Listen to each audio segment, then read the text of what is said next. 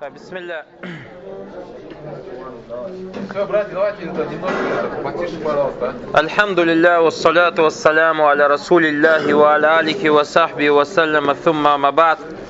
Сегодня, с дозволения Всевышнего Аллаха Субхану Аталия, продолжаем нашу тему «Хадж пророка, салаллаху алейхи вассалям». Вчера у нас был вступительный урок, сегодня, с дозволения Аллаха Субхану Аталия, мы начнем уже разбирать а, обряды хаджа биизни Аллахи И как мы обещали, наш урок будет строиться на основе толкования хадиса Джабира ибн Абдилля. Этот сподвижник, да будет доволен им Аллах, передал в одном длинном хадисе весь хадж пророка, саллаллаху алейхи вассалям. Этот хадис начинается со слов Джафар ибн Мухаммад рассказал о том, что его отец Мухаммад пришел, о том, что его отец Мухаммад сказал, мы пришли к Джабиру ибн Абдилля, да будет доволен Аллах ими обоими, то есть им и его отцом. Потому что как Джабир, так и его отец были сподвижниками пророка, саллаллаху алейхи вассалям. Мы пришли к Джабиру ибн Абдилля, да будет доволен ими, ими обоими Аллах, который стал спрашивать людей, кто к нему пришел, пока не дошел до меня. Причина того, что он спрашивал, кто к нему пришел, Джабир ибн Абдилля на тот момент был слепым человеком, ослеп. И когда к нему пришли люди, он начал спрашивать, кто вы, как вас звать и так далее.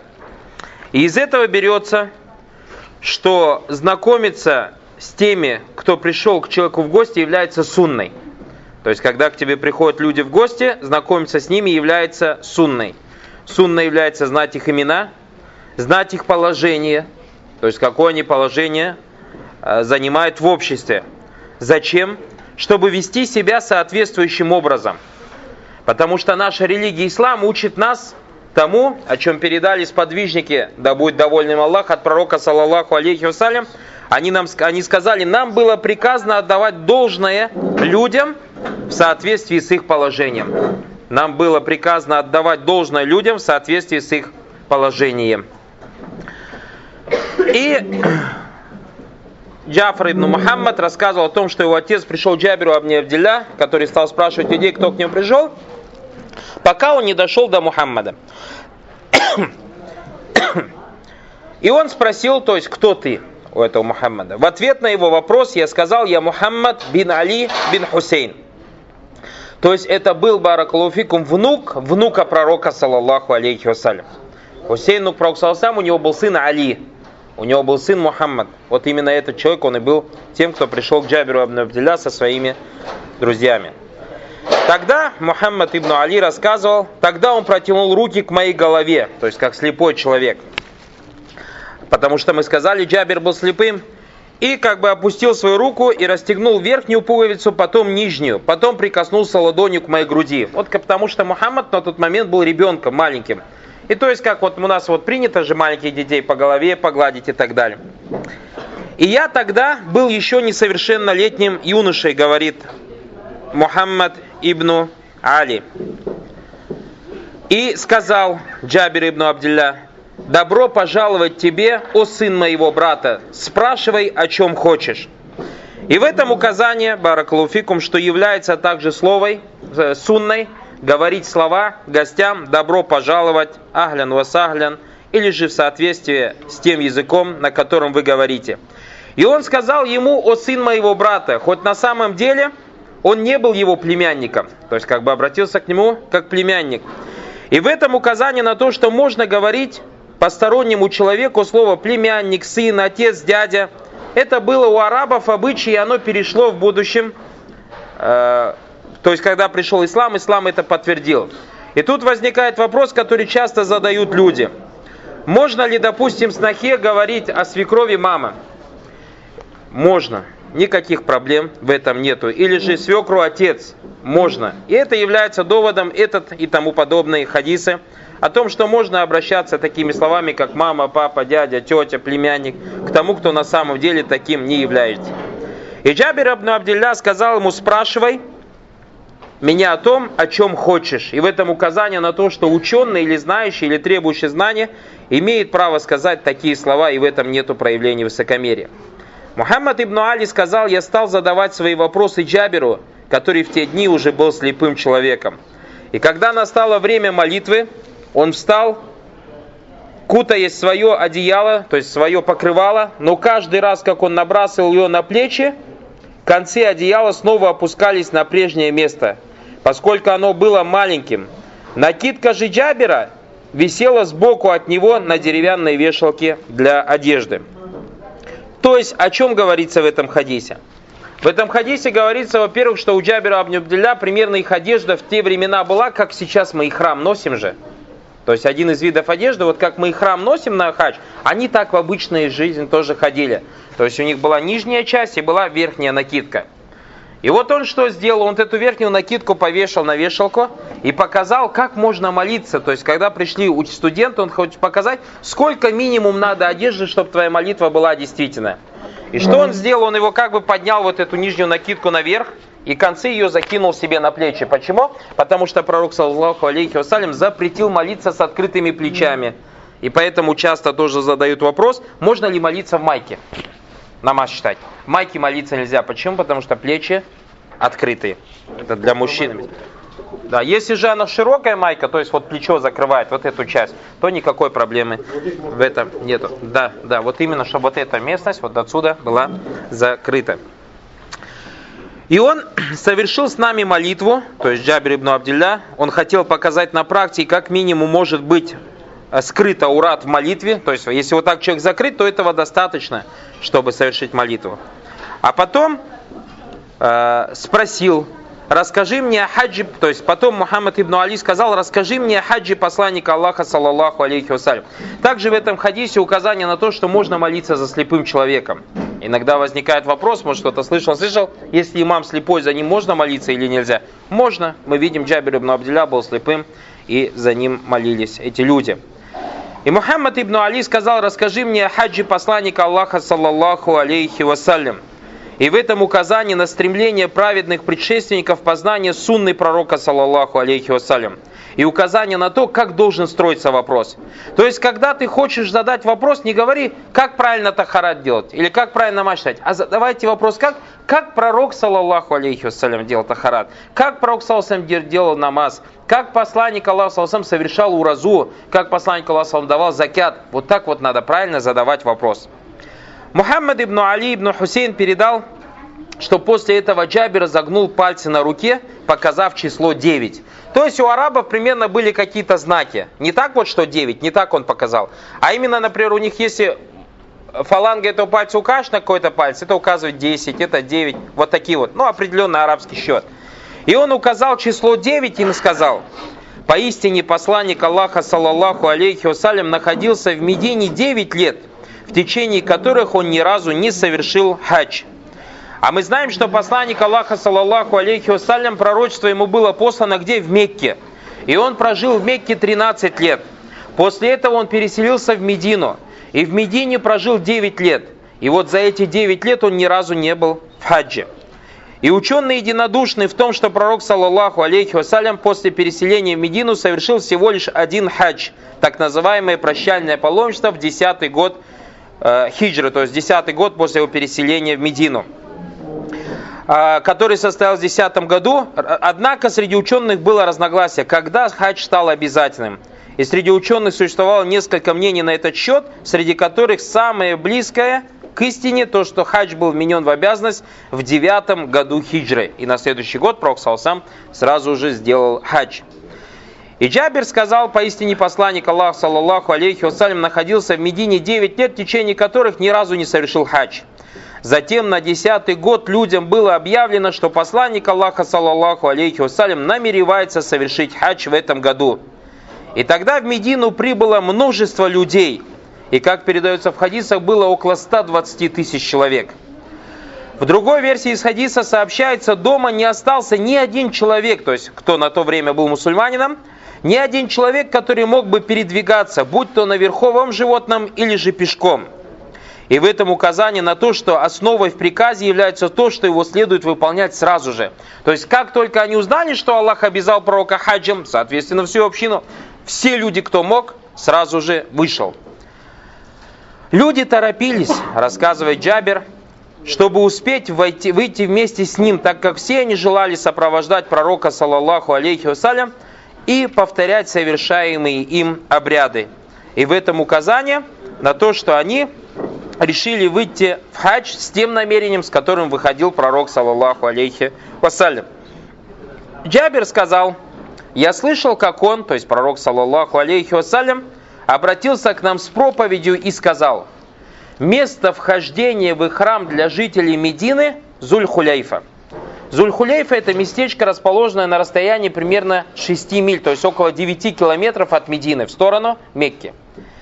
Дальше пророк Салсам сказал, для пребывающих другим путем из Шама, то есть со стороны Сирии, со стороны э, Иордании, Аль-Джухфа. Джухфа – это местечко, расположенное на расстоянии около 30 километров или 40 километров от Медины. Шейх Улислам ибн Таймиев в своей книге раздел, в разделе Манасик аль-Хадж в своем труде Маджмуату Расаль аль-Кубра сказал, это старинное поселение под названием Мухайя – которое в настоящее время разрушено. В этой связи, разрушено. В этой связи паломники входят в состояние храма до него, в местечке, которое называется Рабих. Оно является мекатом, местом вхождения в состоянии храма для, паломника, который, для паломников, которые пребывают с западного направления. То есть, как жители Шама, Сирии, Иордания, Палестине, Ливан и Египта. Дальше пророк, саллаху алейхиссалям, сказал, для жителей Ирака мекатом является Зату Ирк. Затуирк – это место в Аравийской пустыне, являющееся разделительным пунктом между районами Нечт и Тихама. Расстояние от этого пункта до Мекки примерно составляет 42 мили. Дальше посланник Аллаха, саллаллаху алейхи вассалям, сказал, для жителей Нечда местечко, которое называлось Киран, а, местечко, которое называлось Каран, а для жителей Йемена местечко, которое называлось Ялямлям. Ялямлям – это местечко, расположенное от Мекки на расстоянии двух переходов, что равно примерно 30 милям. Люди в отношении Миката бывают двух видов. Люди в отношении Миката бывают двух видов. Те, кто находится в Хараме, то есть этих людей, тот, кто живет в Мекке. Вот представьте житель Мекки, его называют Маки. И тот, кто живет за пределами Мекки, то есть как мы, нас называют Уфуки. Те, кто находится в Хараме, то есть живет в Мекке, заходят в храм на границах Харама. Мы когда будем заезжать в Мекку, будут стоять такие столбы, вот это запретная территория вокруг Мекки. И житель Мекки, когда хочет ехать, он выезжает, а в Умру он выезжает на границе Харама, одевает там. Это имеется к чему я рассказываю. Вдруг кто-то из вас, ему Аллах предопределит когда-то работать в Мекке. Будет работать в Мекке и захочет сделать Умру. Он не выезжает на Мекат, он просто выезжает за, на пределы Харама. Харам это примерно чуть больше территории Мекки. Что касается того, кто находится вне территории Харама, э, но, допустим, внутри Меката, внутри Меката, между Харамом и Мекатом, то они входят в храм в своих домах. Те же, кто находится за Мекатом, как мы, обязаны зайти в храм э, на Мекате. Баракалуфику. Джабир дальше продолжил, сказал посланник Аллаха, саллаллаху алейхи вассалям, отправился в путь, когда до окончания месяца Зульхиджи оставалось 5 или 4 дня. То есть он примерно вышел 26 Зулькеда. 26 Зулькеда. Грубо говоря, за 12 дней до хаджа. За 12 дней до хаджа вышел пророк, саллаллаху алейхи из Мекки. И это произошло после того, как пророк, саллаллаху алейхи вассалям, расчесал свои волосы умастился благовониями, обличился, облачился в одеянии храм, изар. А одеяние храм это два куска материала, которые паломник оборачивает вокруг пояса, то есть нижнюю часть материал. И второй ряда это кусок ткани, который паломник набрасывает на плечи. То же самое сделали его сподвижники.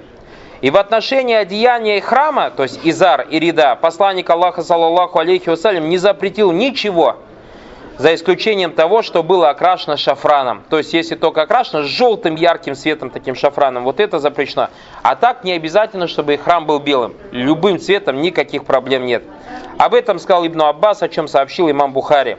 И под словами окрашен шафрана подразумевается окрашенный в желтый цвет наподобие шафрана, как буддийские монахи носят же, такой храм только желт, вот такой. И данный хадис, хадис Ибн Аббаса, свидетельствует о допустимости облачения в, храм, в одеянии храм до прибытия в Микат, в отличие от многих людей, которые считают наоборот. То есть пророк, саллаллаху алейсалям, саму одежду уже одел где? Здесь, в Медине. И поэтому мы тоже завтра, с дозволения Аллаха всех побуждаем братьев, завтра перед выездом то есть нам во сколько объявят, есть мы помоемся, иншалла тали, совершим большое омовение и оденем одежду уже саму где? Здесь. Но в состоянии храм мы оденем одежду, а в состоянии храма уже будем заходить где? В Михате. Есть разница между тем, что человек одел одежду и храм и зашел в состояние храм. Если можно провести аналогию, представьте, человек спит в нижнем белье и решил совершить намаз. Встал и одел рубашку и брюки. Это же не значит, что он в намаз зашел, правильно? Но он одел одежду, соответствующую намазу. А когда он сказал Аллаху Акбар, это он уже зашел в намаз. Вот так же одежду мы оденем здесь, а и храм уже оденем где? В состоянии храм мы зайдем где? На Микате.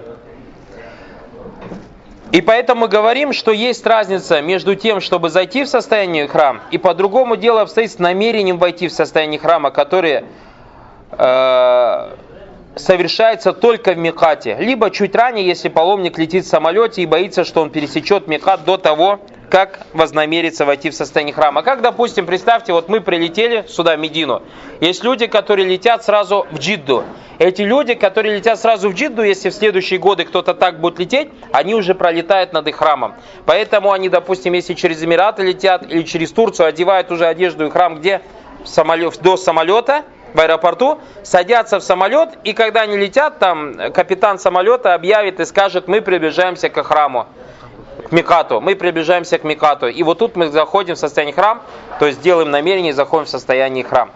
Также следует знать, что согласно шариату недопустимо говорить такие слова, как «О Аллах, я намереваюсь совершить хадж» и тому подобные слова. Ни перед вхождением в храм, ни перед омовением, ни перед другими видами поклонения. Поскольку намерение ему место где? В сердце. И тот человек, который вслух говорит намерение, по сути дела, как будто бы Асталфирла унижает Аллаха. Неужели Аллах Субтитры не знает, что у тебя в сердце, что ему надо рассказать, какое у тебя намерение? Поэтому намерение в сердце достаточно для всех видов поклонения. Что касается произношения намерения, то это является новшеством. А пророк, саллаллаху алейхи вассалям, сказал, всякое религиозное новшество представляет собой заблуждение – а каждое заблуждение найдет свое завершение в огне.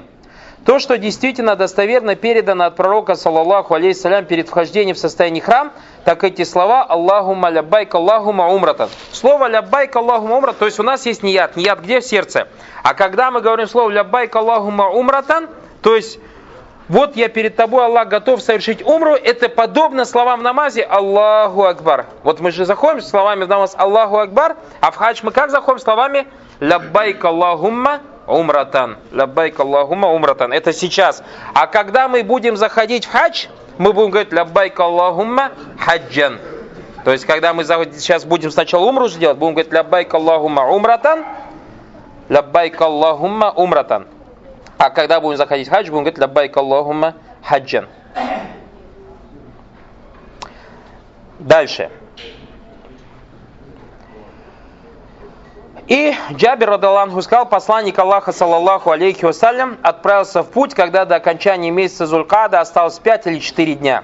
И он погнал с собой жертвенных животных.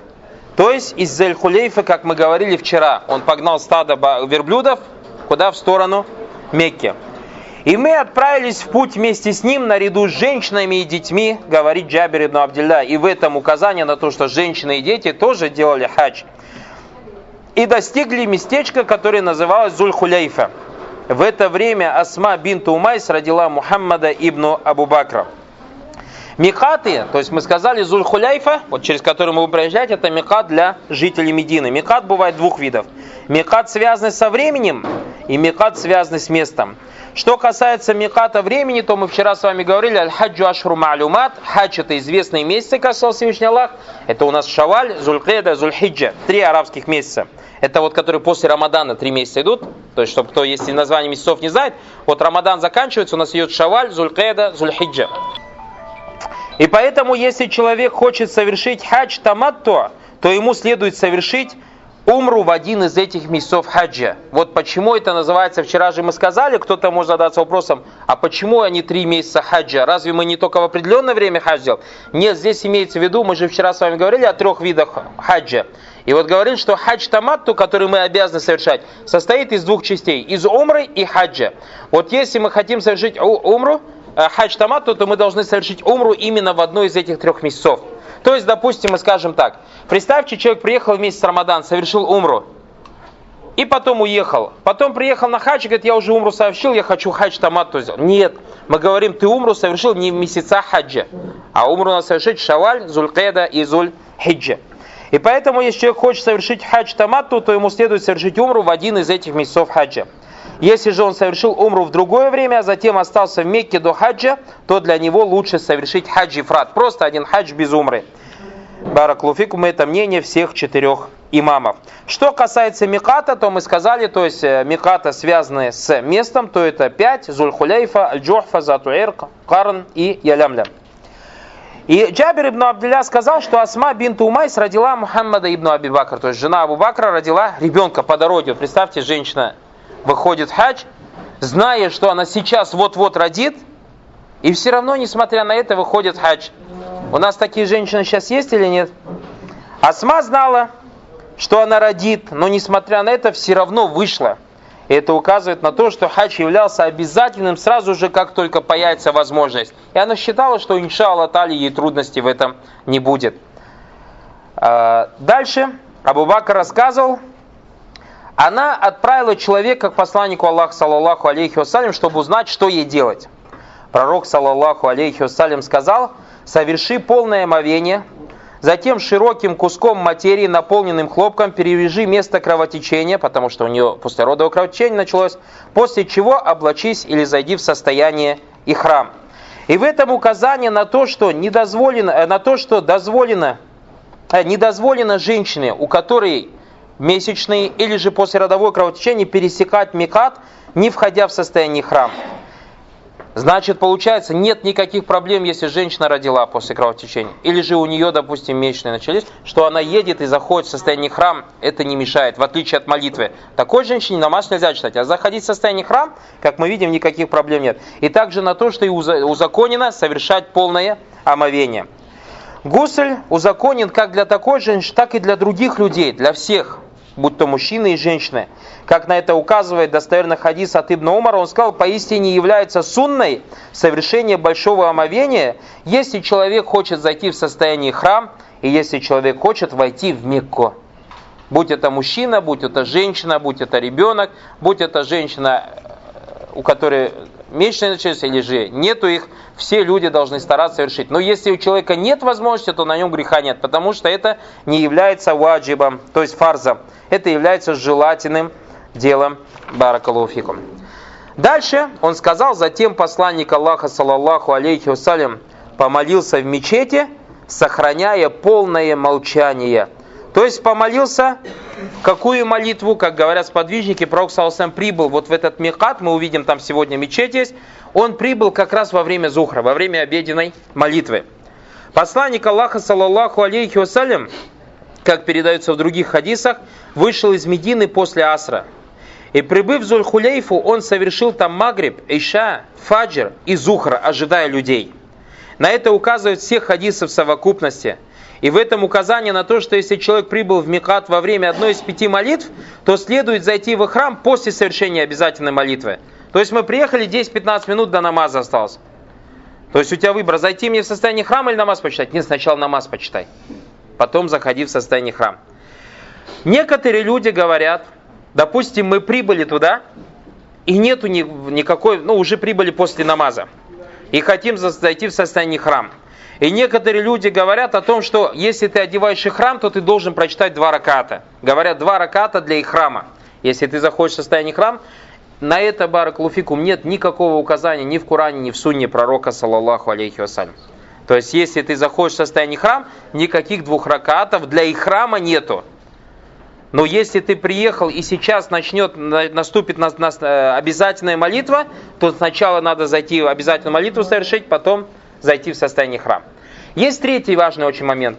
Так, мы будем ехать через Уль-Хуляйфа, а мы сказали, у нас пять мест вокруг Мекки, откуда заходят люди в храм.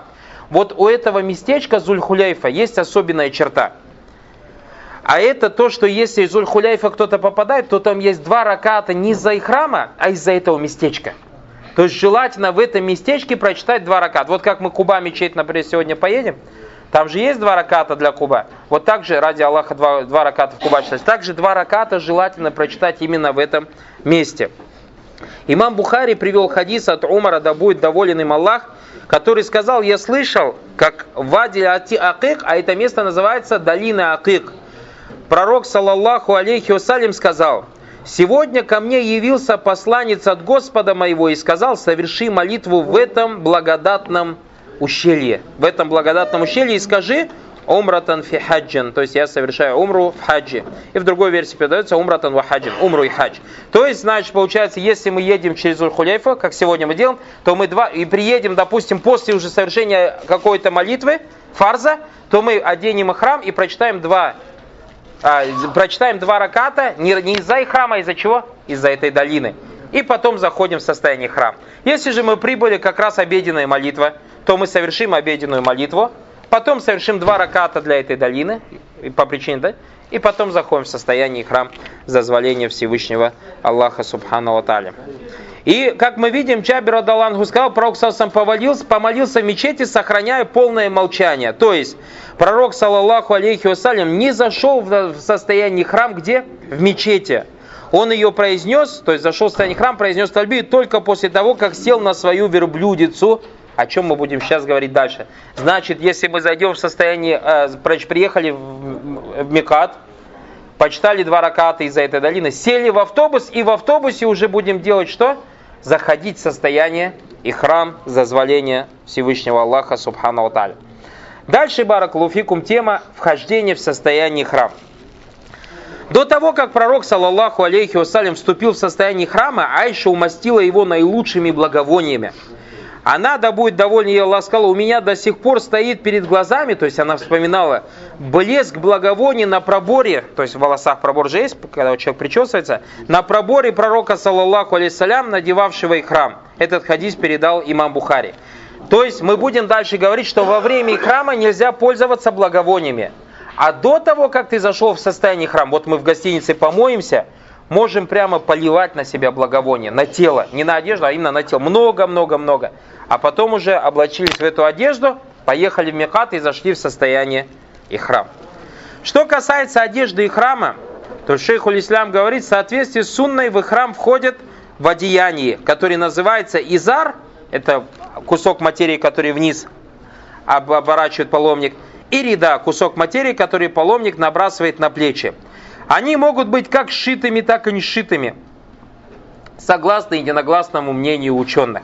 Многие люди ошибаются в данном вопросе, считая, что тому, кто находится в храме, запрещено все, в чем есть прошиты нитки. То есть любое одеяние, прошито ниткой, все равно покрывает оно какой-либо орган человеческого тела или нет. Тем самым мнение о том, что абсолютно все шитое запрещено, является неверным. На самом деле, для находящегося в храме запрещено то, что скроено по форме человеческого тела. Например, рубашка – футболка, плащ, жилетка, брюки и все иное, что шито по форме какого-либо органа человека. Именно такого типа нельзя носить находящемуся в храме, даже если она выткана. То есть, мы скажем, в ней даже э, выткана эта одежда. То есть, имеется в виду, не прошита, а как тут куджи, как ковры.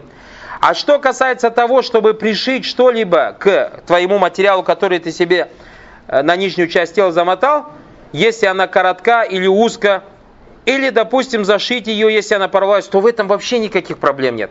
Представьте, вы идете, зацепился, у тебя дырка. За, взять нитками зашить, кто скажет, не, нельзя, там нитки. Субханаллах, а этот материал разве не из ниток? Он что, из пластика след?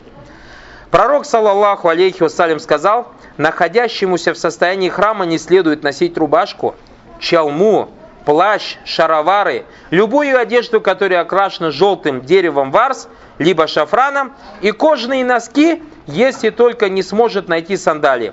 Ибо тогда кожаные носки носить разрешено. Шейх Ислам говорит, паломнику нет необходимости обрезать кожные носки, то есть то, что выше щиколотки, чтобы они были ниже лодыжек. Поскольку пророк, саллаллаху алейхиссалям, сначала приказал обрезать их, а после этого, уже находясь на Арафате, он разрешил носить штаны тому, кто не нашел изар, и кожаные носки тому, кто не нашел сандали. И это самое правильное из двух мнений ученых. Понятно, да? Что, это что касается мужчин. Очень важный вопрос. Вот этот вот изар, вниз материал сверху, это только то, что касается мужчин. Что касается женщины, то ее храм заключается только в двух вещах. В каких? Первое, ей нельзя одевать никап, то есть что-то завязывать на лицо во время храма.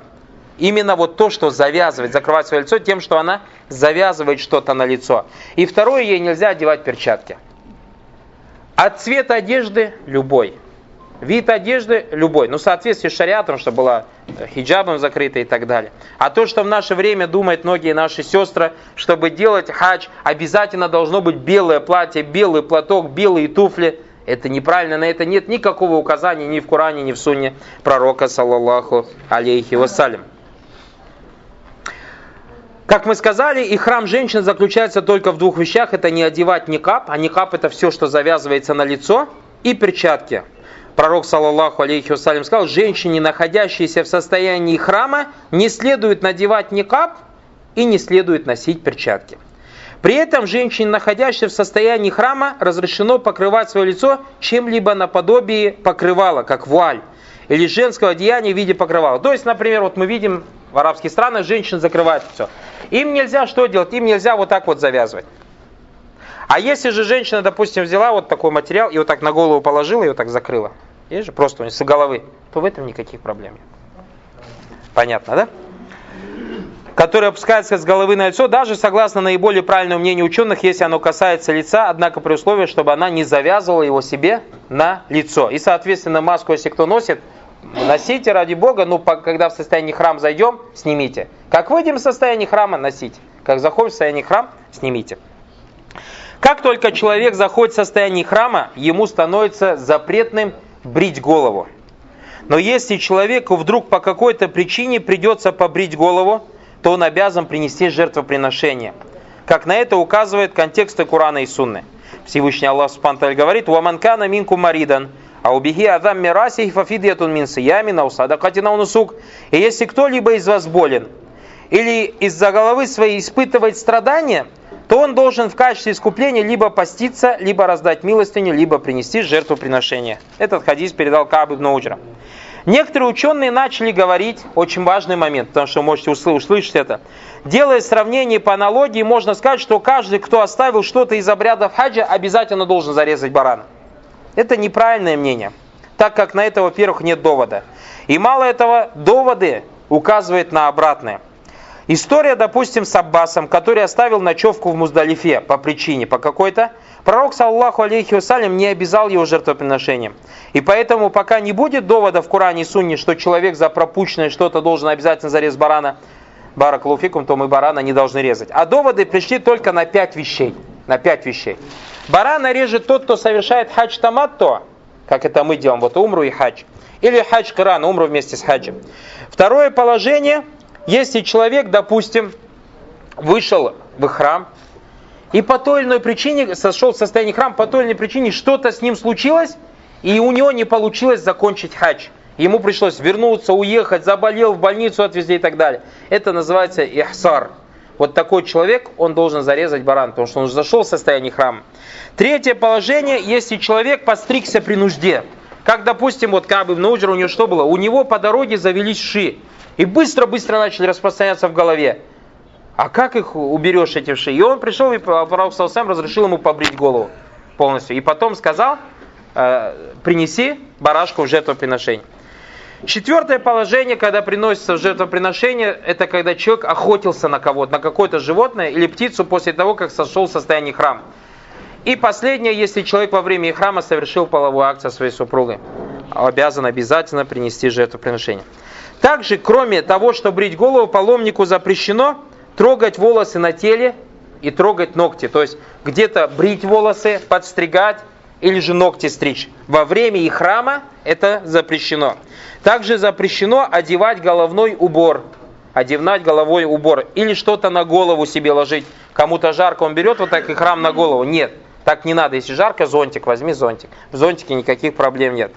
Также запрещено, мы сказали, одевать на одежду, раскроенную по частям тела. раскроенную по частям тела. Также запрещено во время храма, когда зашел в состояние храм, пользоваться благовонием. И, соответственно, если мыло пахнущее, от которого помочь руки приятно пахнуть начинает, таким мылом не надо пользоваться. Если же есть мыло без запаха, то проблем никаких нет. Это касается как женщин, так и мужчин. Также запрещена охота. Охота. Или же гонять. Вот кто-то придет, увидит в Мекке много голубей и начнет бегать за ними. Нельзя за ними гонять. Бегать. Единственное, можно убивать таких животных, как мышь, скорпион, ворона, сорока и бешеная собака. Пророк Салсам сказал, даже в сознании храма эти животные можно убивать. И то, что похоже на этих животных, то есть в своем вреде. Также запрещено во время их храма свататься кому-то или же заключать никах. Делать, читать никах запрещено во время храма.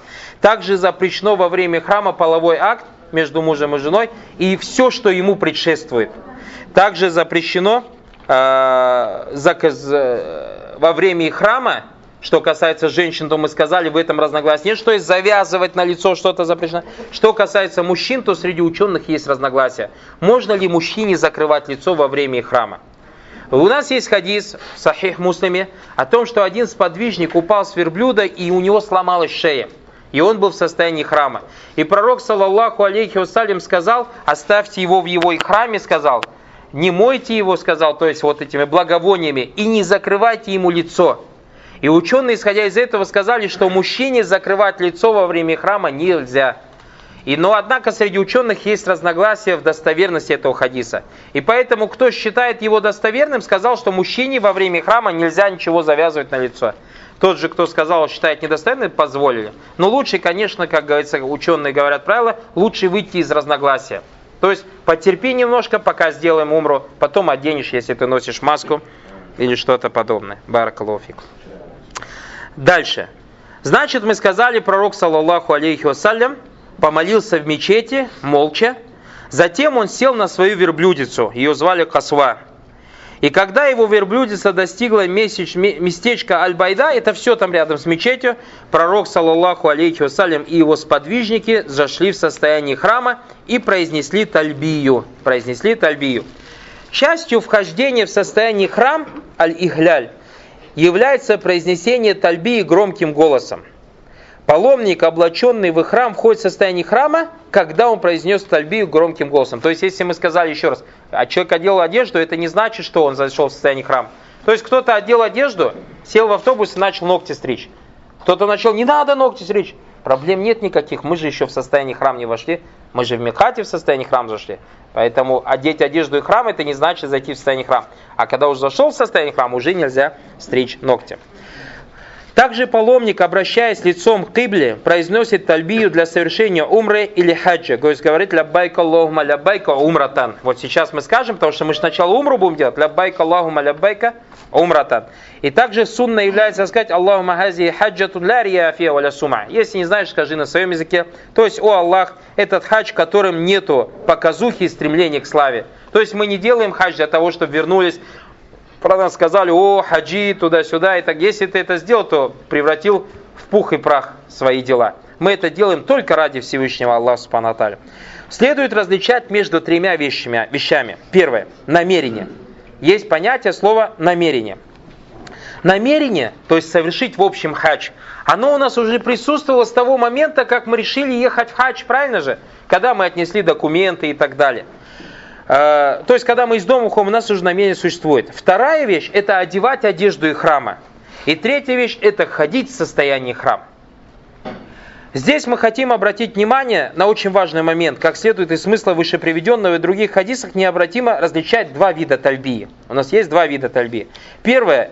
Тальбия, который произносится при вхождении в состояние храм – который произносится паломниками в любом микате, смотря с какой он стороны едет. Если он боится пропустить микат незадолго до него, так совершающим хадж таматто следует сказать Аллаху малябайка умратан. Сказали, как говорим? Аллаху малябайка умратан. И эти слова Аллаху малябайка умратан подобны словам каким? Намазе Аллаху Акбар. Подобны словам намазе Аллаху Акбар. То есть переводится как, о Аллах, вот я перед тобой, совершаю умру или готов совершить умру. А потом, когда 8 числа Зульхиджа мы решим уже совершить хадж, соберемся в хадж, мы скажем Аллахума лябайка хаджан. То есть, о Аллах, я перед тобой совершаю хадж. Я почему говорил, вот ручку листочек, чтобы записать эти слова. Это у нас тальбия для вхождения в храм. А есть другая тальбия. Тальбия, которую мы произносим уже в состоянии храма. Мы сказали, первая тальбия для вхождения в храм подобно чему словам Аллаху Акбар в намазе. А вторая тальбия – который произносит уже вошедший в состояние храм слова «Ляббайк Аллахума ляббайк, ляббайк ля шарика ляка ляббайк, инна альхамда ва ни'мата лягу аль мульк, ля шарика ляк». Вот эта тальбия, она подобна тому, как вам намаз скажи, говорим же «Аузу бля штараджим рахмарим, альхамду лилляхи роббил алямин». И начали же фатиху читать. Вот поняли, да, как сравнить можно? Понятно, да? Значит, мы должны различать две тальбии. Тальбия для вхождения в состояние храм и тальбию, которую мы уже произносим, когда зашли в храм. И она звучит как та тальбия, которую мы зашли уже в храм. Ляббайк Аллахума ляббайк, ляббайк ля шарика ляка ляббайк, инна альхамда ва ни'мата ляка валь мульк, ля шарика ляк. То есть переводится как «Вот перед тобой я, о Аллах, вот перед тобой, вот перед тобой нет у тебя сотоварища. Вот я перед тобой, поистине тебе надлежит хвала, и тебе принадлежит милость и владычество, нет у тебя сотоварища. Почему говорим мы, вот я перед тобой, то есть ляббайка, слово это значит, мы ответили на его призыв.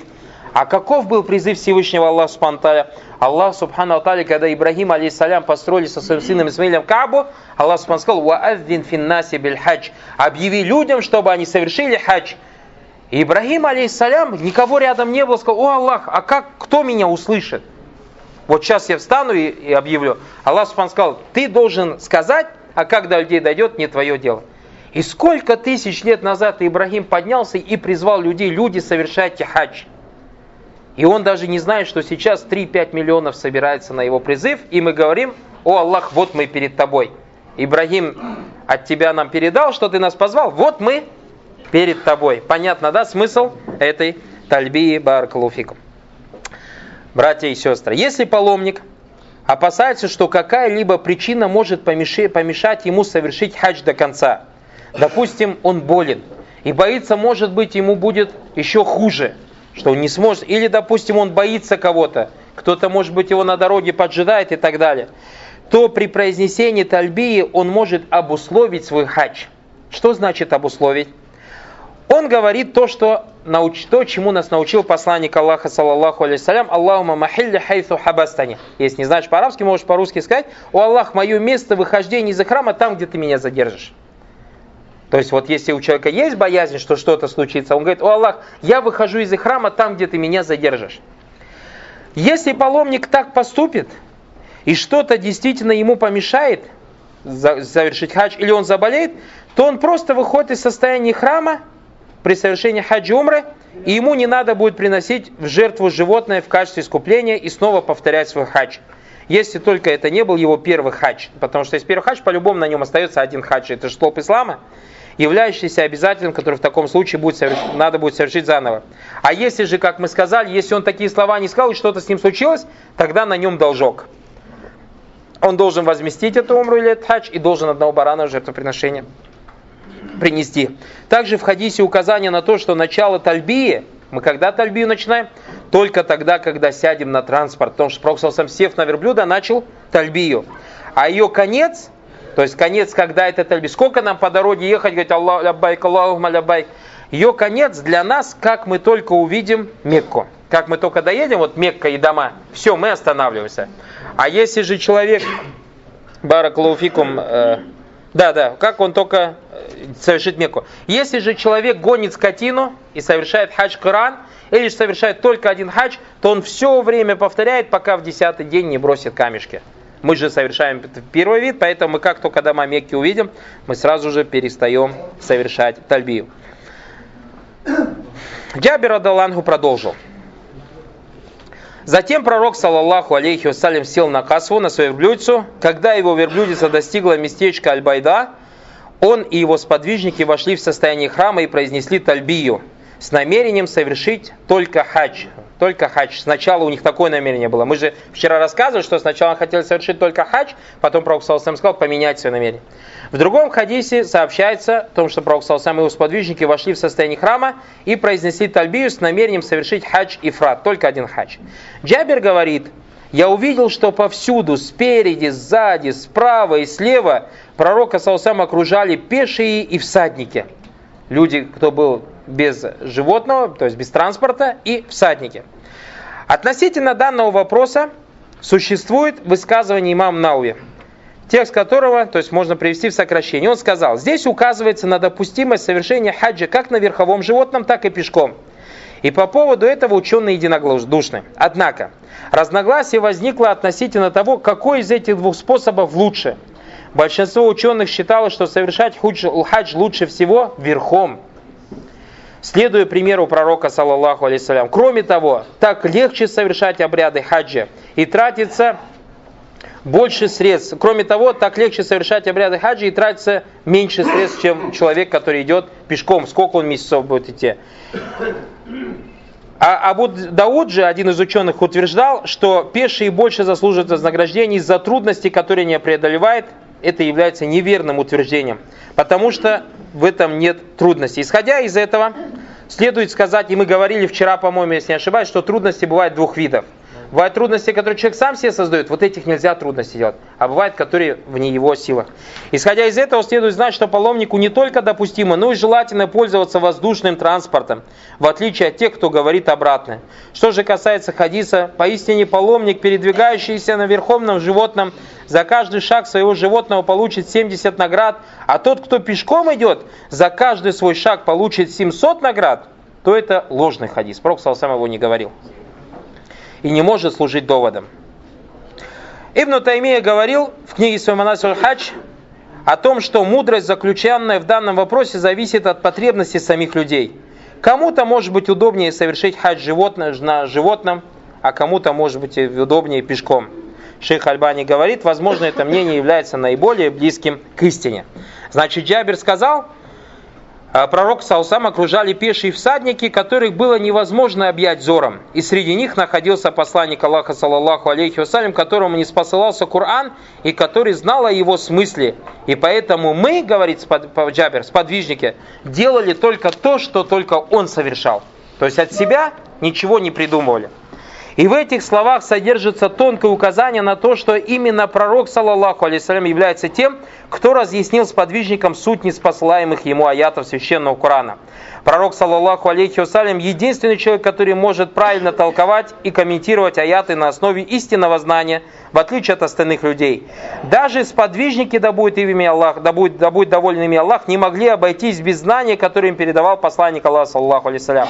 По этой причине во время прощального хаджа, ровно как и при совершении других видов поклонения, сподвижники пророка Салсам очень внимательно наблюдали за своим пророком и в точь-точь повторяли каждое его действие, в этом содержится прямой довод против двух групп людей, существующих в наше время.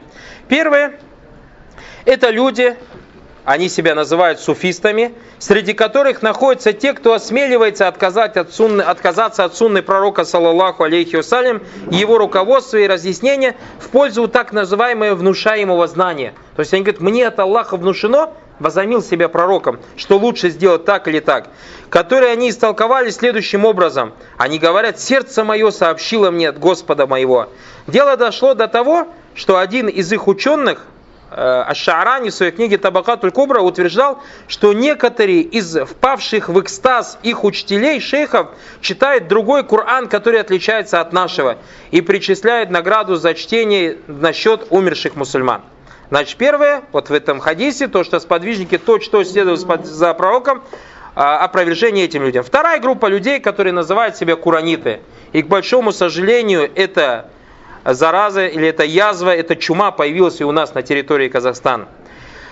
В то время как Коран не имеет к ним никакого отношения – они утверждают, что нет никакой необходимости в сунне посланника Аллаха, саллаху алейсалям, чтобы понять смысл Корана. А достаточно знать всего лишь арабский язык и его правила. Однако, как мы видим из хадиса Джабера и других сподвижников, этого знания, а арабы, сподвижники были специалисты арабского языка, этого знания было недостаточно, несмотря на то, что они были чистокровными арабами. И Коран был не спослан на их языке. Что же касается тех, кто себя называет кураниты, то все они, либо большая их часть, вообще не арабы как мы видим в нашей республике, в конечном итоге их вышеупомянутое представление привело к тому, что эти люди вышли из ислама и образовали новую религию, то есть по сути дела. И я, говорит шейх Альбани, не знаю, но возможно, что это коснулось их убеждения. Впервые они появились в Индии, затем их смута распространилась в Египте и Сирии, потом она перешла в Америку, И предводители наших куранитов казахстанских привезли эту идею из Америки. В свое время шейх Альбани говорит, я прочитал их книгу, которая называется «Религия», автор которой неизвестен. Любой, кто прочтет эту книгу, убедится, убедится в их заблуждении и то, что эти люди очень далекие от ислама. Достаточно мусульманам Аллаха, чтобы избежать зла этих двух группировок. Поэтому мы берем урок из слов Джабера, то, что э, мы повторяли все, что совершал пророк Салсам, что надо обязательно понимать Коран только так, как понимал ее пророк Саллаху алейсалям и его сподвижники. Дальше он сказал, он провозгласил слова единобожия и начал повторять «Ляббайк Аллахума ляббайк». Ляббайк ля шарика ляббайк, инна альхамда ва ни'мата ляка валь мульк, ля шарика ляк. Почему эти слова названы были, вот эта тальбия, названа чем? Словами единобожия. Причина названия тальбии словами единобожия по причине того, что многобожники добавляли к этим словам еще слова, в которых было многобожие. Они говорили «Ляббайк Аллахума ляббайк, ляббайк ля шарика ляка ляббайк», Инна альхамда ва ни'мата ляк валь мульк илля шарикан ля шарика ляк илля шарикан гуа ляк тамлику гуа мама ляк. То есть, как переводится? Они говорили так, мы говорим, вот перед тобой, я Аллах, вот перед тобой. Вот перед тобой нет у тебя сотоварища. Вот перед тобой поистине тебе надлежит хвала, тебе принадлежит милость и владычество, и нет у тебя сотоварища, и останавливаемся. Многобожники же во время Проксауса говорили, нет у тебя сотоварища, кроме одного сотоварища, которым ты владеешь, и владеешь тем, что он владеет. То есть, видели? И поэтому без этого окончания пророк Салсама Джабер назвал как? Единобожие. Все люди, говорит Джабер, вслед за ним громко стали повторять эти слова. До этого объясним вот смысл этой тальбии. То есть мы же его будем произносить. Нам же хочется знать, что значит эта тальбия. Во-первых, хотелось бы сказать, что таухид единобожие – это то, к чему призывали все посланники и пророки без, без э, исключения. Всевышний Аллах Субхану говорит, «Вамар сальна мин каблика мир расулин илля нухи иляхи аннаху ля иляха илля фа'будун». Поистине мы не посылали до тебя ни одного посланника, которому не было было внушено, нет божества достойного поклонения, кроме меня, поклоняйтесь же мне, то есть Всевышнему Аллаху Субхану Аталя. И баракалуфикум, слова ляббайка указывает на смысл ответа после призыва. Как мы объяснили, вот я перед тобой, то есть вот я перед тобой готов подчиниться тебе. Однако, если кто-то задаст вопрос, а где призыв от Аллаха, чтобы тот, кто заходит в храм, отвечал ему, мы ответим слова Всевышнего, «Ва финнаси биль хаджи ятука риджален ва аля кулли дамирин ятина ми кулли фаджинамик». То есть вознеси людям, возвести людям о хаджи, приказал Аллах Ибрагиму, и они будут пребывать к тебе пешком и на всех верблюдах самых отдаленных дорог. То есть призови людей, и пусть они пребывают к тебе пешком и верхом. Мы говорим ляббайк Аллахумма, Аллахумма, то есть это зов Всевышнему Аллаху. Аллахумма, его смысл, я Аллах, о Аллах. Ляббайка повторение, ляббайк Аллахума ляббайк. Еще раз же повторяем ляббайк. Повторение для подтверждения. То есть вот я перед тобой, о Аллах, вот я перед тобой. Ля шарика ляк, ляббайка, ля шари, ляббайка Аллахума ляббайк, ляббайка ля шарика ляк, ляббайка, опять говоришь, вот я перед тобой, нет у тебя сотоварища. То есть нет тебе сотоварища ни в чем. Не только в тальбии, но во всем. Нет сотоварища тебе ни во власти. То есть кроме тебя ничем никто не владеет. И поэтому глубоко ошибается, когда кто-то говорит, сейчас выходили в хадж, одна из групп наших э, соотечественников выходила в хадж, и собрались дуа, и тот один, кто там собрался, и начал обращаться к мертвым. О, такие мертвые, помогите нам совершить хадж, помогите нам совершить хадж. Нет, кроме Аллаха Субхану нельзя никому взывать. Только Аллах Субхану владеет. Разве эти мертвые владеют чем-нибудь? Мы их любим, уважаем, наших предков, барабайных. Но любить, уважать, это не значит им поклоняться. Всему свое место, всему свое место. Мы любим, уважаем, но поклоняться у них нет. И поэтому, когда мы говорим, ляббай колома, ляшари, нет тебе сотоварищи, и в это время я же говорю, о, такой-то мертвый, помоги мне. Как так, сам себе противоречишь? Потому что нет сотоварища. Власть только у одного Всевышнего Аллаха Сманталь. Только Он управляет миром этим. Нет ему сотоварищей Всевышнего власти.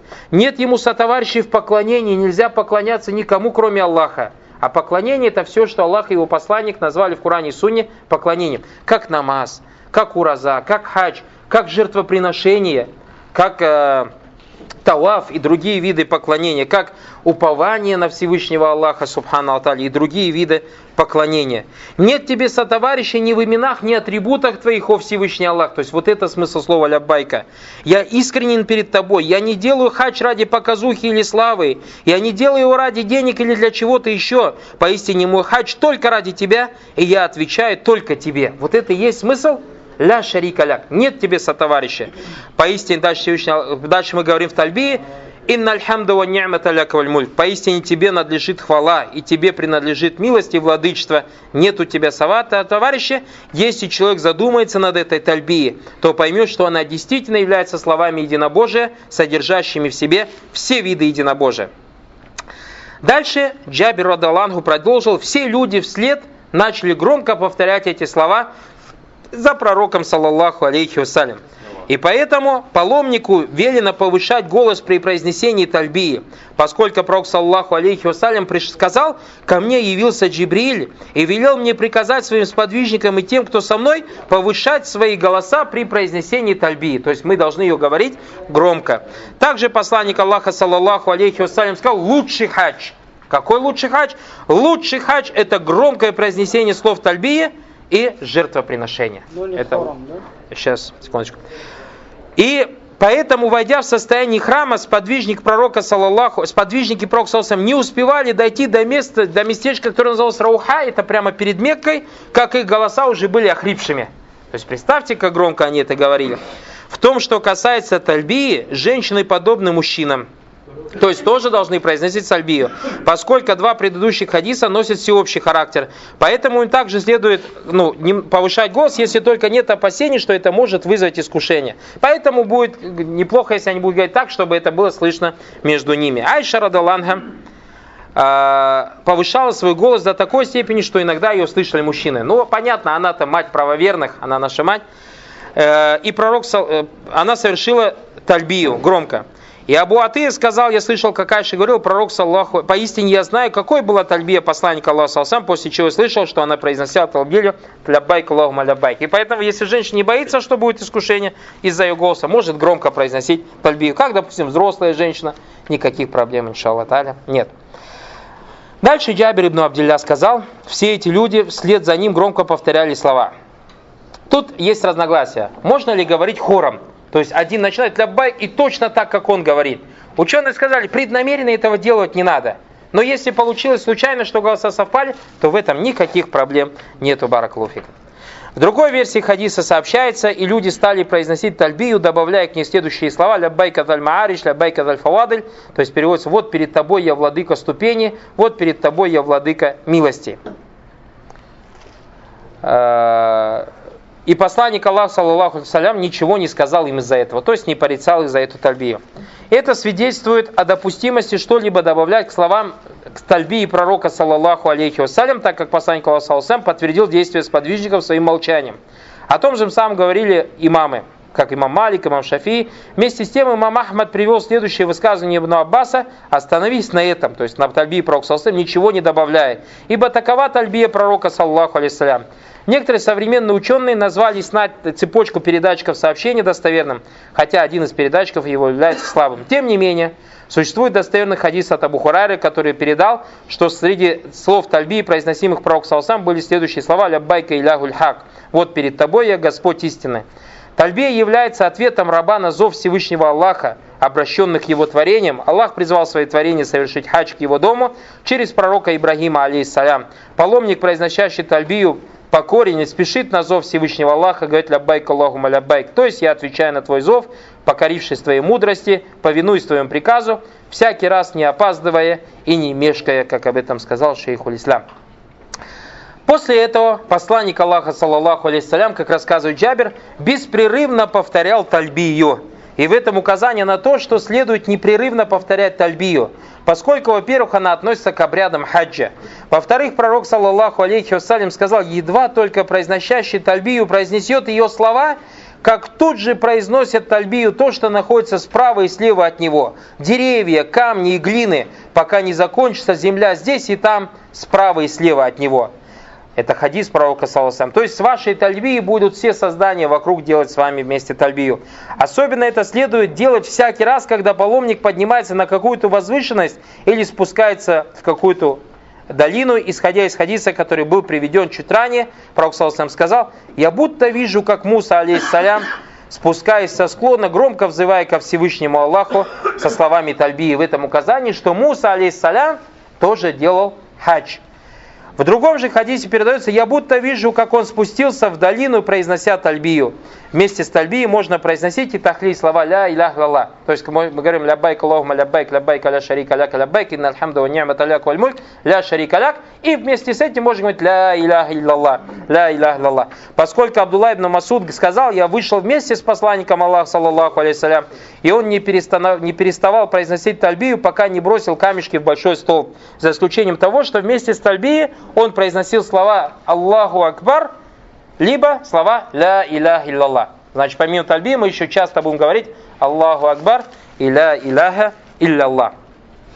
Дальше Джабир Аллаху сказал, посланник Аллаха саллаху беспрерывно повторял тальбию, и Джабир говорит, мы во весь голос произносили «Ляббайк Аллахума ляббайк», вот перед тобой и Аллах ляббайка биль хадж, вот перед тобой, совершая хадж, по одной из версий хадиса сообщается, мы не знали, что можно совершить умру. А мы же рассказали вчера, что Пророк сам прямо перед Меккой им сказал. Шейх говорит, это произошло в начале прощального хаджа, до того, как посланник Аллаха, саллаху алейсалям, указал сподвижникам на законность совершения умры в месяца хаджа, о чем свидетельствуют многие хадисы. Среди них, например, хадис, который передала Айша, она сказала, мы отправились в путь вместе с посланником Аллаха, саллаху алейхи вассалям, в, город, в год прощального паломничества, и он сказал, тот, кто из вас совершит хадж и умру, пусть сделает это. Кто из вас хочет совершить только умру, пусть сделает это. Дальше Айша сказала, я была в числе тех, кто вознамерилась совершить умру.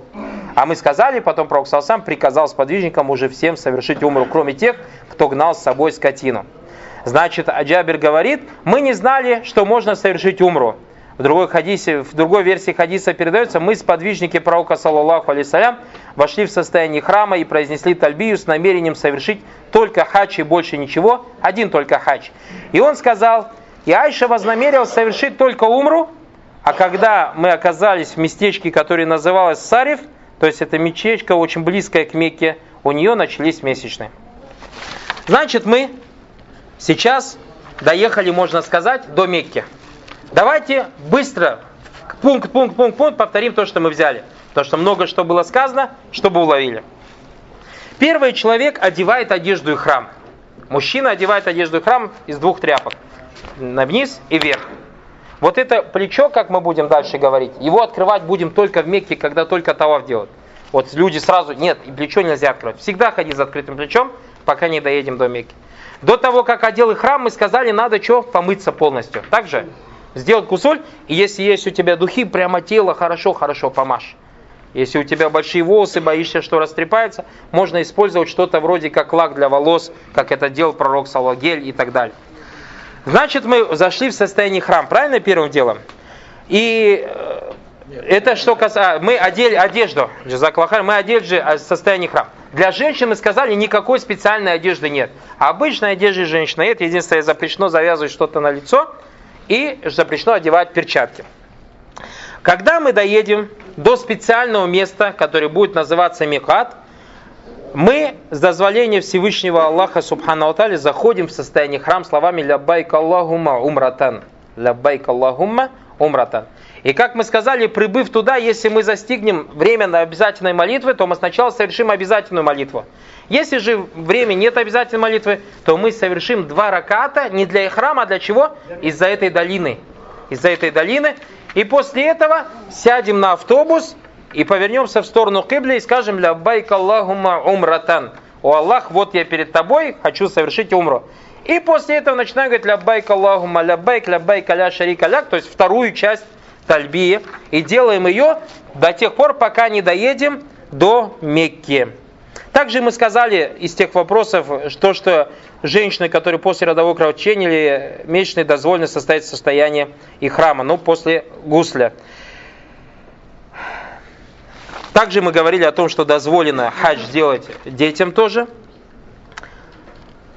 Баракалуфикум. И так таким образом, пока мы не прибудем, Баракалуфикум, до Мекки. А? Вот это вкратце то, что мы разобрали. въезжаем в Мекку. Бисмилля. Виртуально. а? Въезд в Мекку и совершение обхода Каабы Таваф. Тем, у кого есть возможность совершить полное омовение в Мекку, а также вступить в нее днем, следуя примеру пророка Салсам, будет это желательно сделать. Мы, иншалла, вступим в нее днем. Что касается гусля, Аллах. Будет у нас возможность, нет, не знаю. Следует вступить, не было бы неплохо вступить в Мекку с верхней стороны, но так как сейчас маршруты уже установлены, мы уже на это смотреть не будем. Это касается того, у кого есть выбор, как заезжать и куда заезжать.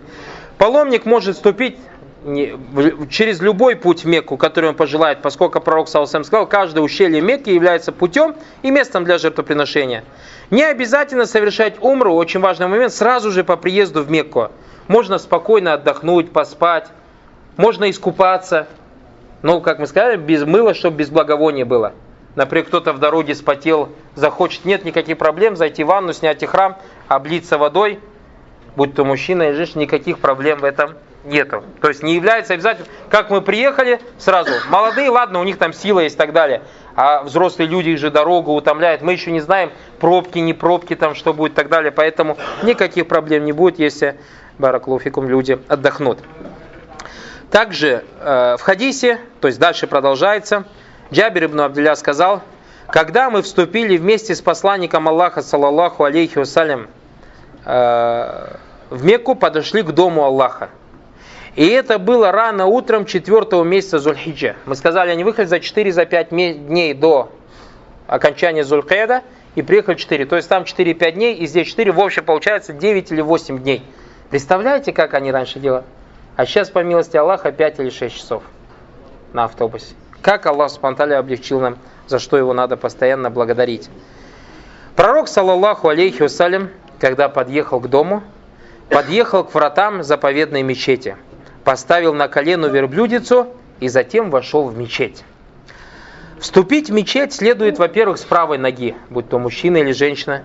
И если кто знает дуа, который делается во время вхождения в мечеть, было бы неплохо ее сказать, в зависимости. Аллахума салли аля Мухаммадин, Аллахума втахли абу абу рахматика, бисмилля вассаляту вассаляму расулля, Аллахума втахли абу абу рахматика. Кто знает дуа, было бы неплохо сказать. Переводится как у Аллах, дай баракат, э, благослови Мухаммада и не спошли ему мир, о Аллах, открой для меня врата своей милости.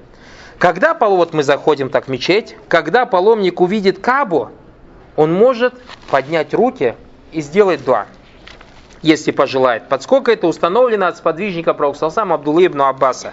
Что касается Пророксалсам, то не установлено, что он в этот момент какую-то особую дуа делал, какие-то определенные слова. Поэтому, когда вы зайдете, увидите каву, подними руки и сделай любую дуа, которую ты хочешь. Любую дуа, которую пожелаете. Если же он захочет возвать с той молитвой, которую произнес Умар, Аллаху манта салям, ва минка салям, фахайина роббана биссалям, то есть Аллах, ты мир, от тебя мир, так оживи же нас Господь нашим, наш миром, то в этом тоже ничего плохого не будет. Баракалуфикум. Можно читать, если человек не знает наизусть, без проблем можно читать. Пророк, саллаллаху алейхи вассалям, поставил на верблюдце, к верблюдцу на колено и затем вошел в мечеть. И первое, что он сделал, подошел к Кабе, к углу, где был черный камень, и прикоснулся к углу Кабы. То есть потер его своей рукой. И это действие относится к сунне во время совершения каждого обхода Кабы, о чем сказал имам Науи. Также паломник совершает на него земной поклон. То есть можно прикоснуться, можно на него сделать саджда. Ибо так поступал пророк, саллаллаху алейсалям, и его сподвижники, как Умар ибн Аббас.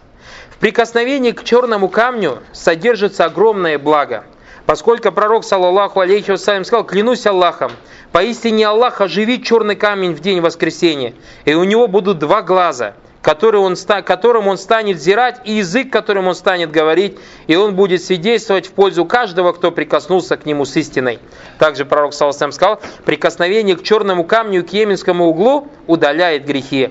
Кроме того, пророк, саллаллаху алейхи сказал, черный камень из рая. Он был белее снега, но пока грехи многобожники не сделали его черным. Однако при обходе вокруг Кабы и прикосновении к камню не следует вытеснять людей. поскольку пророк, саллаллаху алейхи вассалям, сказал Умару, «О, Умар, ты сильный мужчина, так не причиняй же вреда слабым. Если хочешь, захочешь прикоснуться к черному камню, то ты прикоснешься к нему, если он будет свободен. То есть, если будет свободно, подойди. А если же не будет свободно, то обратись к нему лицом и произнеси такбир. А сейчас 3 миллиона, думая, э, не надо этого делать. Просто хотя бы, чтобы живым вернуться домой. К жене, к мужу, к внукам, к детям. Потому что очень много людей там умирает. Поэтому, видите, он даже Умару сказал, что достаточно Аллаху Акбар сказать. Баракалуфик. Значит, пророк Саусам прикоснулся к Кабе. В другой версии хадиса сообщается к черному камню. Во время обхода Кабы пророк, саллаллаху алейхиссалям, также дотрагивался до Йеменского угла. То есть, если у нас квадратная Каба, Допустим, мы скажем, вот это у нас Каба. Вот это вот Каба. Вот так. Посмотрим сверху. Вот здесь черный камень. Мы будем идти вот так. То есть против часовой стрелки. Не доходя до Кабы, у нас есть вот этот угол, называется как? Йеменский угол. Пророк Саусам дотрагивался к нему, не целовал, не указывал, а просто проходил и прикасался к нему. Поэтому, если есть возможность прикоснуться, прикоснись. Если нет возможности, не указывай, Ничего не делал. Мы же сказали, что, кстати, черного камня, то там несколько есть. Либо можно прикоснуться, либо поцеловать, либо, либо саджда сделать, либо каким-нибудь предметом прикоснуться к нему и поцеловать этот предмет, как Пророк у него палочка была, либо просто со стороны сказать Аллаху Акбар или Бисмилляхи Аллаху Акбар. Все. А Йеменский угол нет. Если есть возможность прикоснуться, если нет, больше ничего делать не надо. Следует отметить, что пророк, саллаллаху алейсалям, не целовал этот угол и не указывал на него. При каждом обходе Кабе пророк, саллаллаху целовал только черный камень. Целование черного камня относится к сунне. Если нет возможности это сделать, то достаточно прикоснуться к нему рукой, а затем поцеловать ее руку. Если это затруднительно, то можно прикоснуться к нему каким-нибудь предметом, палочкой, затем поцеловать этот предмет. В противном же случае, то есть если на это нет возможности, следует просто указать на него, в его сторону – то есть вот так рукой, однако ничего из этого нельзя делать с другими углами Кабы. Что касается Йеменского угла, то желательно всего лишь прикоснуться к нему рукой. Не следует прикасаться к другим двум углам, следуя примеру пророка Салсам. Тоже не надо делать, когда черный камень двумя руками делать, как намаз, вот так, вот так делать. Некоторые вот так делают. Все это неправильно, только вот так рукой. Аллаху Акбар, говоришь и все. Проходя между Йеменским, как мы сказали, если это черный камень от Йеменский, вот когда мы Кабу проходим, проходя между Йеменским и черным углом, сунна говорит дуа «Руббана атина фиддунья хасана, ва хасана, ва кина азабаннар». То есть, о Господь наш, одари нас добром в этом мире и добром в последней жизни и защити нас от мучений. В соответствии с сунной, при прохождении каждого круга во время обхода Кабы следует возвеличивать Аллаха, говоря «Аллаху Акбар», находясь напротив черного камня, так как Ибн Аббас, да будет доволен Аллах, передал пророк, саллаллаху алейхи вассалям, совершил обход дома, сидя верхом на верблюде, каждый раз подходя к углу камня, к углу черного, находя, каждый раз подходя к углу Кабы, то есть тому углу, где находился черный камень, и он указывал на него тем, что было в руках, и возвеличивал Аллаха. Дальше Джабир Адаланху сказал, то есть он прикоснулся к углу Кабы, а затем пошел от него, от черного камня, вправо. То есть вот тут черный камень, вот так подошел и пошел от него вправо. То есть против часовой стрелки. А еще очень важный момент, что слова Аллаху Акбар произносятся в начале каждого круга. То есть, смотрите, вот мы же подошли сюда, правильно? Аллаху Акбар сказал, первый круг. Аллаху Акбар перед вторым кругом. Аллаху Акбар перед третьим, Аллаху Акбар перед четвертым, Аллаху Акбар перед пятым, Аллаху Акбар перед шестым, Аллаху Акбар перед седьмым. И когда седьмой закончили, уже не надо говорить Аллаху Акбар. Поняли, да? Часто тоже люди задают этот вопрос. Что касается, то есть мы говорим, пришло от пророка Салсам Аллаху Акбар. Что касается слов Бисмилляхи Аллаху Акбар, то нет ни одного хадиса, который бы пришел от пророка Салсам. Но его сподвижник Абдулла ибн Умар, когда прикасаясь к черному камню, говорил Бисмилляхи Аллаху Акбар. Затем пророк Салсам пошел от черного камня вправо и обошел Кабу, возвращаясь к нему. Три круга пророк Салсам прошел быстрым шагом, рамль, а остальные четыре обычным шагом спокойно. То есть во время семикратного обхода следует э, проходить первые три круга чуть-чуть быстрым шагом. Не так, что бежать. это для мужчин, женщинам тяжело будет. Если есть возможность. Если нет, тогда спокойно. Потом очень важный момент. Оно еще придет, наверное. Очень важный момент, что э, во время имам Науи сказал, что ученые дали следующее определенное слово рамль, то есть как бежать. Он сказал, это ускоренное передвижение быстрыми маленькими шажками, словно рысью, то есть чуть-чуть. И очень важный момент, первые три круга мы сказали, правильно бежим? Но, но, когда мы доходим до Йеменского угла, мы не бежим. То есть вот мы первый круг бежим, бежим, бежим, бежим, бежим, дошли до Йеменского угла, вот эту четверть круга мы идем спокойно. Почему причина вообще этого бега? Откуда причина этого бега? Когда пророк, саллаху алейсалям, то есть как узаконен был этот бег? Когда пророк, саллаху прибыл в Мекку однажды для совершения умры, многобожники распространили слух, что все сподвижники бессильны и у них чума. И пророк, саллаху алейсалям, приказал им две вещи. Первое сказал, откройте ваши плечи, то есть как чума, у которой следы на коже остаются. Откройте ваше правое плечо, то есть они же вот так ходили, правое плечо в сторону. А многобожники, вот это если черный камень, вот, а вот эти черный камень, эти многобожники вот тут на горе сели, вот так. Вот так, да. Насад. И то есть они, получается, видели с трех сторон, а с этой стороны уже не видели. И их сказал, откройте им вот эту ногу, э, плечо, и бежите, чтобы они видели, что у вас сила есть. А когда они до Еменского угла добежали, тут же уже многобожники же не видят, Поэтому сказал, здесь спокойно идите, не напрягайтесь. Понятно, да? Отдохните, да? а, затем пророк Саусам мы сказали первые три круга только быстрым шагом, а остальные четыре обычным шагом спокойно.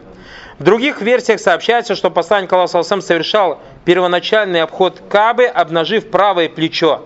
То есть, как мы сказали, правое плечо открывает, аль-иттиба называется, то есть обнажение правого плеча при обходе каби паломниками мужчины означает следующее. Просунуть один конец вот этой верхней накидки, она же у вас сейчас на плече, а ты возьми, сними и ее вот так под мышку сделай. Поэтому иттиба слово подмышка, иттиба вот так вот открываешь, подмышку зажмешь. Просунуть верхний конец, верхняя часть одежды, ряда, под мышкой правой руки и забросить его на плечо, вот на это, тем самым обнажив правое плечо и покрыв левое. Правое плечо следует держать обнаженным вплоть до завершения обхода Кабы. Бегаем сколько? Три круга. А открытым плечом ходим только э, Бараклуфикум все семь кругов. Больше, сколько бы мы таваф не делали, мы еще будем говорить, больше никогда это плечо не открывается. Только один раз, вот как только прибыли мы Бараклуфикум в хадж, э, в умру. Паломник может также из сунны является прижаться к месту, которое называется мультазом. Это место находится где? Мы же сказали, вот это Йеменский угол, вот это у вас черный камень, правильно? Вот так если повернуть, вот здесь вот дверь. Вот между дверью и вот этим черным камнем, вот это место называется как? Мультазом. Если есть возможность, если есть возможность, то будет не, было бы неплохо прижаться к этому месту, прямо вот так вот грудь, вот так лицо и прямо вот как. Вот представь, ты лег на землю. Таким же образом вот так прижмись к этому месту, если, конечно, будет на то возможность. Нет каких-либо, очень важный вопрос, нет каких-либо определенных слов поминания Аллаха при совершении обхода Кабы. Кроме какого? Кроме того, что происходит между Йеменским углом и черным камнем. Только то пришло в Сунне, Раббана Атина Фидуня. Во всем остальном печатаются всякие книжки, специальные дуа для обхода в Кабе и так далее. Маркетинг сделал. Неправильно это. Нету никакого определенного дуа. Поэтому, кто что пожелает, может говорить. Кто пожелает, может читать Коран. Если пожелает, может Баракалуфикум делать дуа. Если пожелает, может делать зикр. Посланник Аллаха, саллаллаху алейхи вассалям, сказал, таваф, обход дома Аллаха, является молитвой.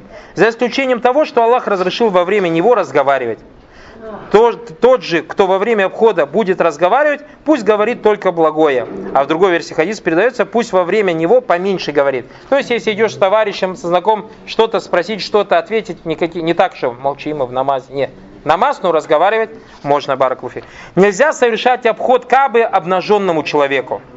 Также нельзя совершать обход Кабы женщине, у которой послеродовое кровотечение или же месячное. Им запрещено, потому что это подобная молитве. Поскольку пророк, саллаллаху алейхи вассалям, сказал, начиная со следующего года, это он в девятый год сказал, ни один обнаженный не совершит обход дома Аллаха. Почему обнаженные люди совершали? Потому что курайшиты установили такой закон. Сказали, кто приезжает в Мекку, хочет делать таваф, ему запрещено делать таваф, кроме как в нашей одежде. Вот такое новшество ввели. А люди приходили бедные, не было у денег. Ну, бедный, ходи голым тогда, говорят. Представляете? И во время прощального паломничества пророк Салсам сказал Айше, когда она прибыла для совершения умры, а, во-первых, запретил людям голову ходить, и также Айше сказал, выполняй все, а мы же сказали Айше, не доехав до мечети, чуть-чуть у нее пошли месячные. Он сказал, выполняй все, что делает паломник, только не обходи дом Аллаха и не молись, пока не очистишься. Есть маленький момент, очень важный, думаю, для всех. Если человек сомневается в количестве пройденных кругов, бывает запутался, а что делать, например, я 4 или 3 прошел, 5 или 6, он должен вернуться к тому, к наименьшему, в котором он То есть он, у него 3 или 4, значит он уверен, что 3 точно сделал, правильно же? Ну, сомневается в четвертом есть. Пускай он тогда остановится на мнении, что он 3 сделал и еще 4 добавит. Понятно, да? Лишнее надо. Если же это сомнение у него возникнет после того, как он уже закончил и ушел, Шайтан придет скажет, а, подожди, ты брат там или сестра, ты, у тебя еще там осталось, э, ты пропустил. Не, на это уже внимание, все, без меня уходите. Только если во время самого тавафа. Если, допустим, мы делаем таваф и дали ихама, намаз, ихама дали, что делать?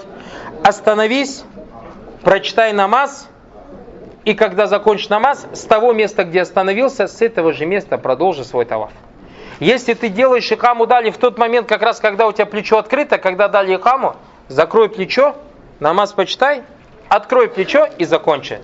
Если у тебя испортился тахарат во время тавафа, там прямо вот на площади, увидите, замзам стоит, без проблем. И можешь пойти туда, сделать тахарат и вернуться к тому месту и продолжить. Никаких проблем в этом нет, по милости Аллаха Субхану Если в туалет захотел? Ну, сходи в туалет. И потом приди с того места, где ты остановился. А?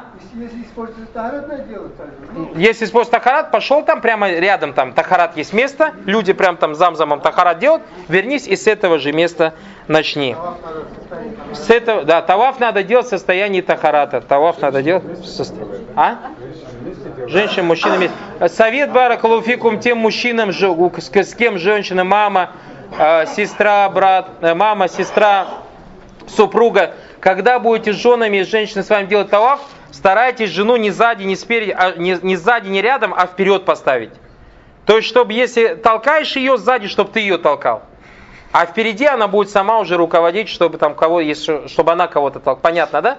Вот так старайтесь вот так. Просто это как э, практический, практический совет в отношении тех, кто э, женщина. А если команд завод кругами команд разваливается, потом нормально делает, они вот, вот, вот один круг, второй круг, а потом повернулись, и, да, и сзади читать. Ну, как, как получится. А больше кругов можно делать? Нет, больше кругов делать нельзя. Точно так же, как нельзя читать больше, чем намаз. То есть, как 7 ограничено. Мы это все разберем. Давайте закончим чуть-чуть. Уже остановимся.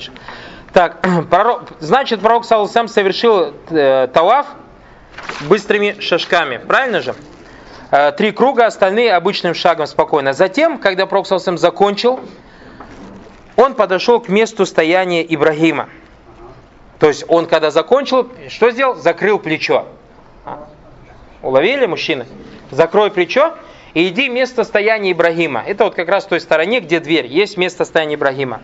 Пророк, саллаллаху алейхи вассалям, повысив свой голос, сказал, вот тахизу макама Ибрагима мусалля, и берите, или сделайте место стояния Ибрагима местом моления.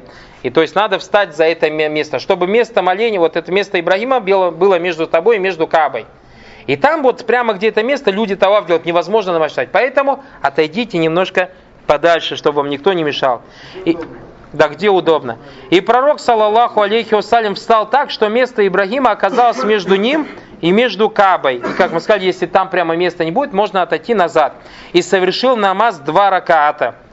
Совершил намаз два ракаата. Очень важный момент, пока будете искать себе место, ни в коем случае не проходите перед молящимся, а также нельзя никому позволять переходить перед собой.